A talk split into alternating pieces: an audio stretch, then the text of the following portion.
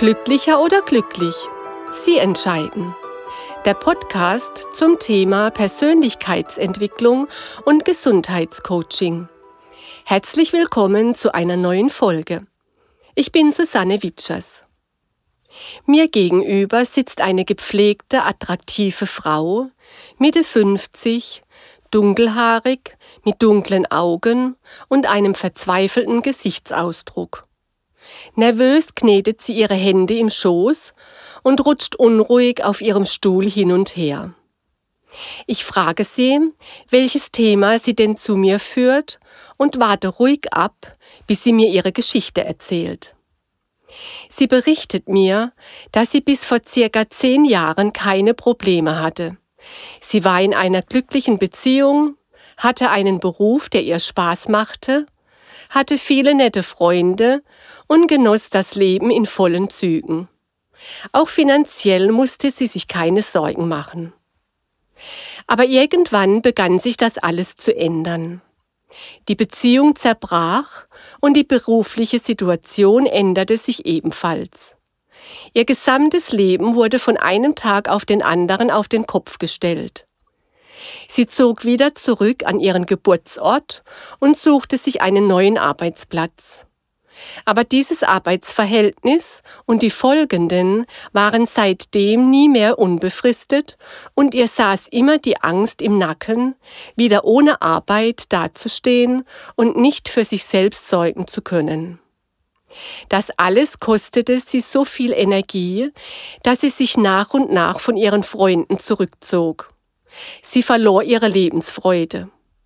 Eines Tages diagnostizierten die Ärzte ein Burnout und danach eine Depression. Zuerst wollte ich das alles nicht wahrhaben, berichtet sie mir. Ich konnte nicht glauben, dass mir, der immer alles gelang und die immer alles perfekt machte, so etwas passieren kann. Irgendwann habe ich mir aber gesagt, fuhr sie fort, dass ich nicht weiter den Kopf in den Sand stecken darf und begann eine Therapie. Ich war in den letzten Jahren bei verschiedenen Psychotherapeuten und Psychologen und nahm auch Antidepressiva ein. Aber mein Zustand hat sich nicht gebessert. Mir scheint, dass sich dieser belastende Zustand immer mehr auszubreiten und festzubeißen scheint. Ich bin inzwischen ein Experte, was meine Probleme und die Ursachen dahinter betrifft. Aber davon habe ich nichts. Ich fühle mich von Tag zu Tag schlechter und verzweifelter. Ich weiß mir nicht mehr zu helfen und dachte, es könne nicht schaden, wenn ich mir alternative Therapiemöglichkeiten anschaue. Vielleicht finde ich hier die Lösung und wieder zurück zu einem normalen Leben.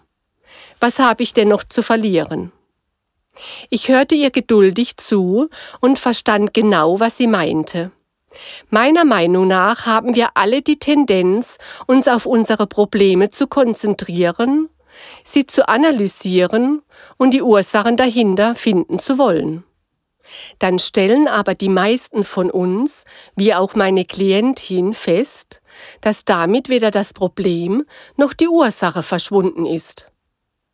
Ich erklärte ihr, dass sie genau den richtigen Schritt getan hat, nämlich den Schritt hin zum Coaching und damit zu einer lösungsorientierten Sichtweise.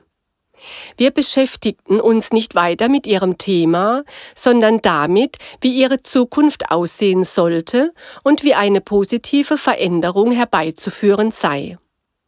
Ich machte mit meiner Klientin eine Übung. Ich bat sie, sich nach und nach auf eines der drei vor ihr auf dem Fußboden liegenden Blätter zu stellen und das Blatt auszuwählen, auf dem sie sich unwohl fühlte. Auf dem Blatt, das sie dann wählte, stand das Wort Verantwortung. Verblüfft schaute sie zuerst dieses Wort an und dann mich. Ich fragte sie, was ihr denn zu diesem Thema einfallen würde, beziehungsweise was dieses Wort mit ihrer derzeitigen Lebenssituation zu tun hätte. Sie überlegte lange, bevor sie mir antwortete.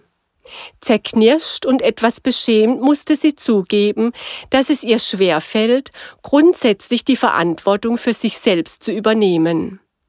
Sie sei in einer behüteten Familie aufgewachsen, danach dann in eine behütete Partnerschaft mit einem wesentlich älteren Mann gegangen und hatte immer nur sichere Arbeitsplätze.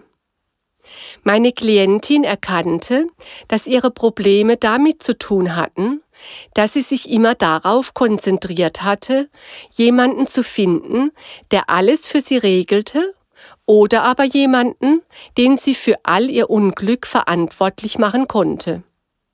Wenn es keine Person gab, der sie den schwarzen Peter zuschieben konnte, dann waren es eben die widrigen Lebensumstände, auf die sie keinen Einfluss hatte. Sie erkannte, dass sie sich selbst in eine Opferrolle begeben hatte, aus der nur sie allein wieder herauskam. Und zwar nur dann, wenn sie begann, für sich selbst, ihr Leben, ihre Entscheidungen und ihr Glück die alleinige Verantwortung zu übernehmen. Die Rettung war auch hier der Körperanker. Ich bat die Kundin, sich vorzustellen, wie es sei, wenn sie ab sofort die Verantwortung für sich selbst und ihre Entscheidungen übernimmt. Wenn sie nicht mehr nach Schuldigen suchen, sondern sich selbst den Spiegel vorhalten würde und wisse, dass die Lösung all ihrer Probleme in ihr selbst liegt. Sie schmückte diese Vorstellung so lange aus, bis das gute Gefühl die 10 auf einer Skala von 1 bis 10 erreichte. Danach verankerte sie das gute Gefühl und die neue innere positive Haltung, indem sie ihre rechte Hand auf ihr Brustbein legte. Sie setzte danach den Körperanker regelmäßig im Alltag ein und zwar immer dann, wenn sie feststellte, dass sie sich mal wieder vor ihrer Verantwortung zu drücken begann. Allein mit dieser kleinen Übung und dem Körperanker konnte sich meine Klientin wieder auf den Weg in eine positive Zukunft machen. Und wie ist Ihr Verhältnis zum Thema Verantwortung? Fällt es Ihnen leicht, Entscheidungen zu treffen und zu diesen zu stehen auch wenn sich im Nachhinein vielleicht herausstellen sollte, dass es die falschen Entscheidungen waren? Nehmen Sie Ihr Leben in die eigenen Hände oder lassen Sie sich leben? Genießen Sie es, die Opferrolle zu übernehmen und sich von anderen bemitleiden und bedauern zu lassen? Das und vieles mehr können Sie ganz einfach mit den vielen Testmethoden und Übungen in den Folgen 25 und 26 herausfinden. Und wenn Sie möchten, probieren Sie auch einmal den Körperanker aus. Vielen Dank fürs Zuhören. Und nun möchten Sie bestimmt wissen, was auf den beiden anderen Blättern stand, auf die sich meine Klientin stellte. Auf dem einen Blatt stand das Wort Kommunikation. Kommt Ihnen das bekannt vor? Genau, darüber habe ich in der vergangenen Folge berichtet. Und das dritte Wort verrate ich Ihnen in meiner nächsten Folge. Seien Sie gespannt. Ich freue mich, wenn Sie dann wieder dabei sind und verabschiede mich für heute ganz herzlich von Ihnen. Ihre Susanne Witschers. Und denken Sie daran, glücklicher als glücklich geht nicht.